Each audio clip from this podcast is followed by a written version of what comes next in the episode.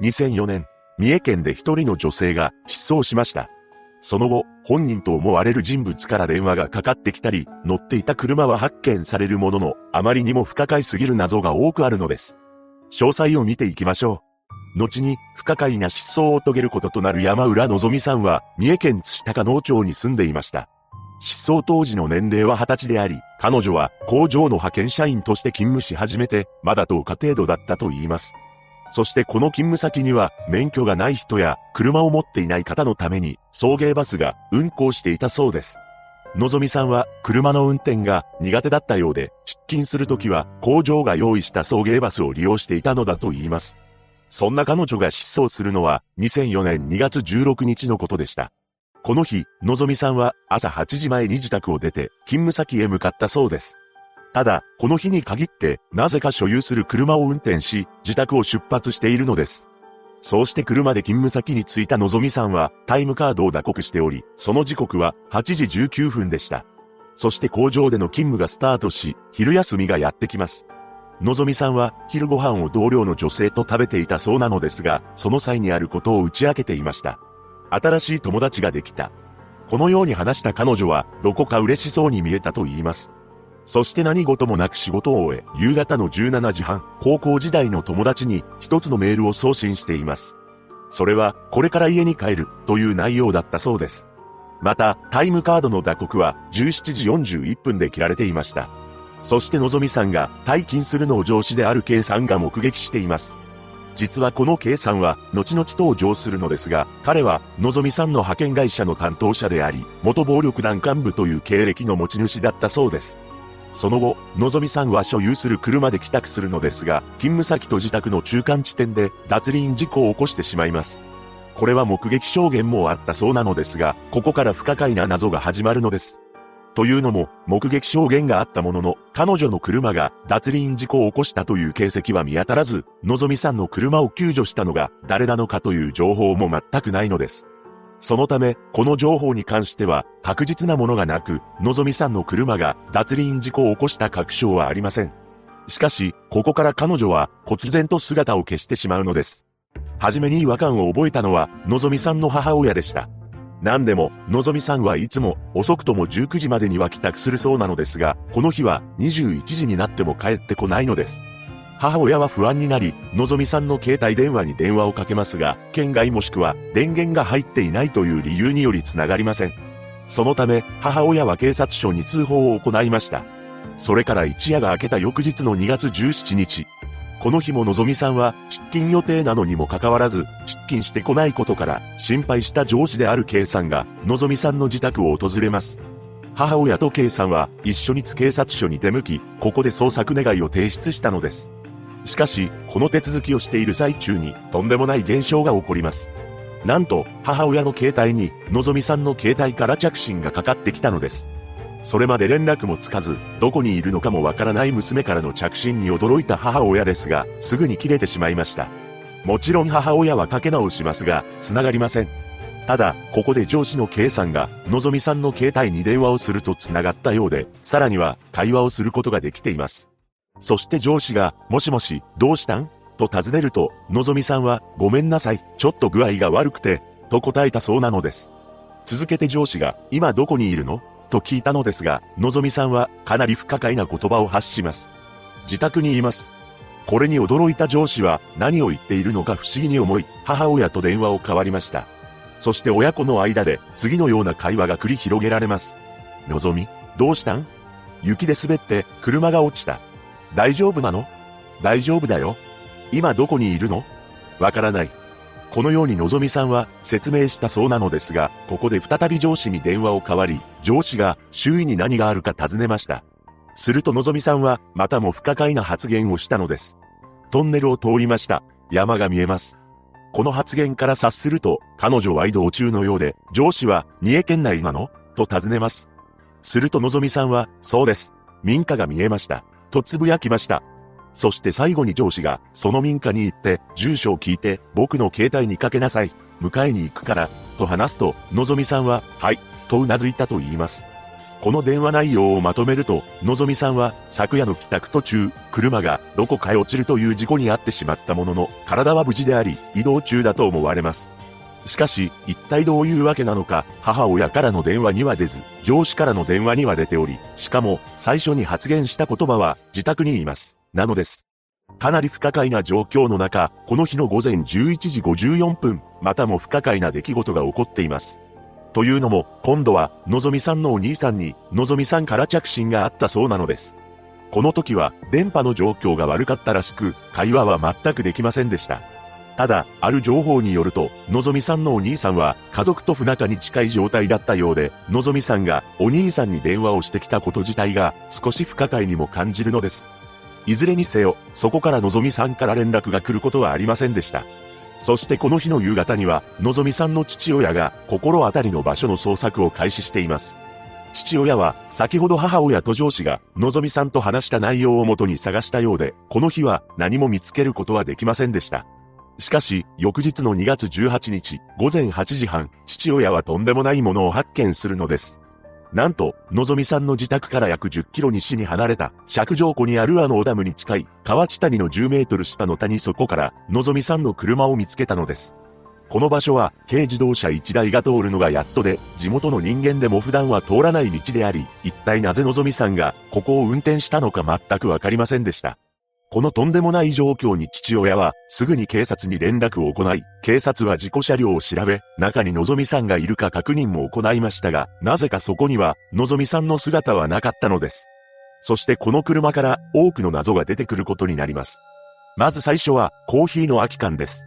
何でも、のぞみさんは、普段コーヒーを飲まなかったそうなのです。さらに、シートベルトは収納されたままロックされ、ヘッドライトはオフになっていました。また、車が落ちた場所のすぐ近くに、明らかにおかしい物体が並べられていたのです。それは、後部座席のヘッドレスト、敷物、二つの座布団です。これらは、事故の衝撃で周囲に散らばったのではなく、ヘッドレストを抜き取り、また、敷物と座布団も簡易ベッドのように並べられていたというのです。つまり、人が横になるために、ヘッドレストを枕代わりに、敷物と二つの座布団を布団代わりにしたとも考えられます。そしてさらに恐るべき謎も発覚するのです。先ほど紹介したヘッドレスト、座布団、そして、のぞみさんの車の助手席にあるエアバッグには血痕が付着していたそうなのですが、これをテレビの公開捜査番組で調査したところ、女性の B 型の血痕だと判明したのです。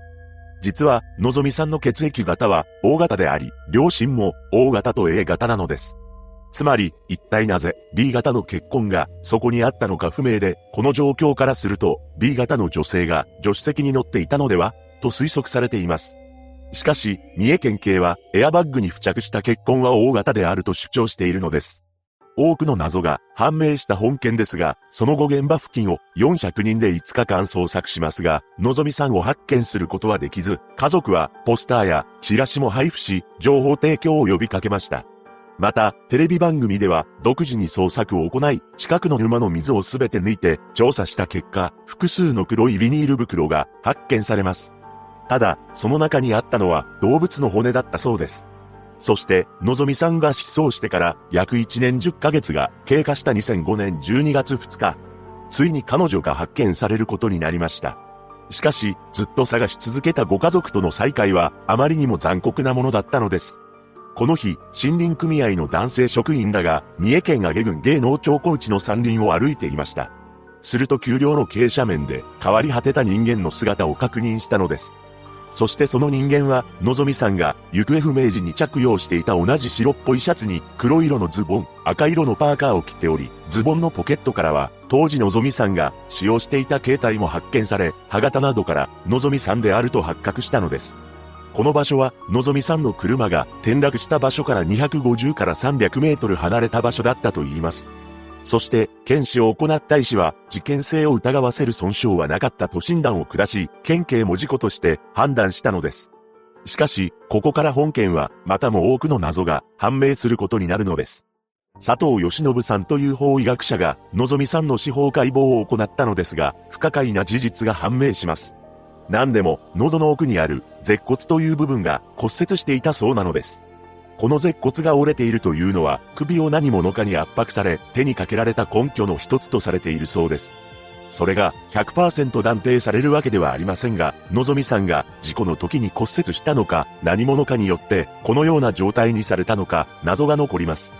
さらに、佐藤義信さんによれば、のぞみさんの体を小動物が荒らしたという形跡はなかったそうで、これにも疑問を抱いたのです。なぜなら、山の中で1年以上にもわたり横たわっていた人間が、そのままというのは、非常に稀なケースだからです。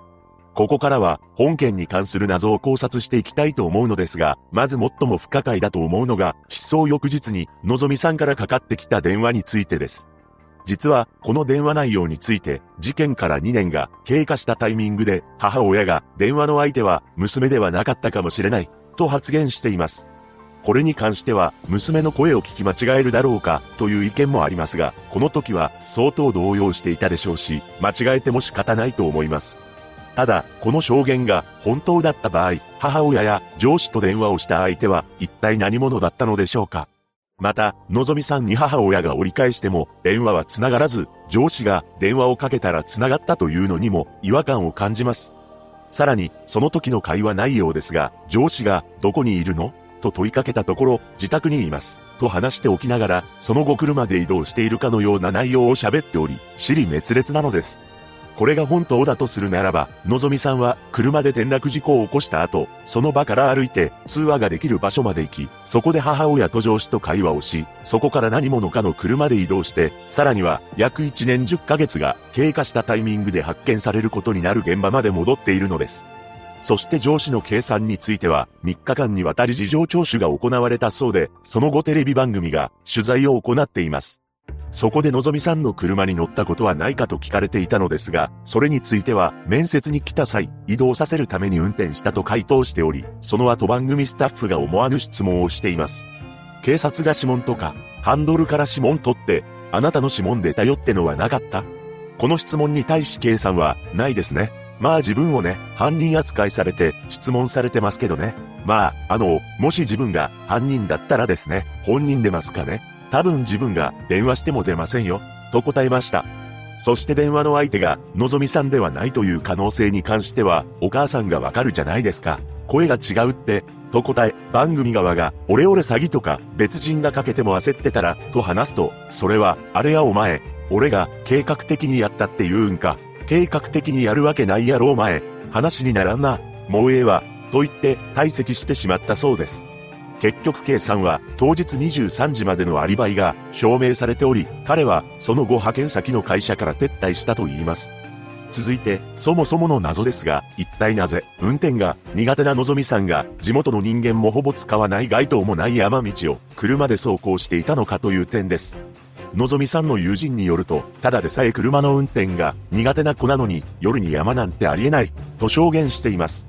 これは当日の昼食時、同僚に対し、新しい友達ができた、と話しており、車からは、のぞみさんが普段飲まない缶コーヒーの空き缶と、B 型の女性の結婚が見つかっていることから、その女性を助手席に乗せて、女性を自宅まで送った際に、道を間違えてしまった可能性などが考えられます。もしもその途中で転落事故を起こしてしまったのなら、女性が重傷を負ったためにヘッドレストと座布団を敷いて彼女を解放していたとも考察できるのですが、もう一つ不可解な謎がありました。それは、のぞみさんの車の傷についてです。彼女の事故後の車の特徴なのですが、ボンネットに大きな凹みがあり、ルーフと右側面下部に傷、フロントガラスに多少のひびが入っており、後ろの左側のホイールが行方不明となっていました。しかし、フロントバンパー、フロントナンバープレート部分、前面ライト、左側面、後部などは無傷だったというのです。これに着目したテレビ番組が現場での傾斜角度や道路と川との高低差、距離などを計測し、徹底的に検証を行いました。その結果、すべて一箇所での転落現場でつくというのは不可能だと判明したのです。つまり、のぞみさんの車のような傷をつけるには、現場の真上から車を落下させないとつかないような傷だったそうで、クレーン車などを使わなければありえないという見解がされました。この番組では、実際にクレーンと車を使い、実験検証を行いましたが、のぞみさんの車では、フロントバンパーなどが無傷だったのにもかかわらず、傷をつけずに落下させるのは不可能だったというのです。さらに、日本自動車研究所にも協力を要請し、検証を行いましたが、そこで衝撃の結果が出ました。なんと、のぞみさんの車の状況から意図的に2階に分けて変形させてつけた傷とでも考えない限り不可能だというのです。そして、交通事故鑑定人である A 氏が次のようにコメントしています。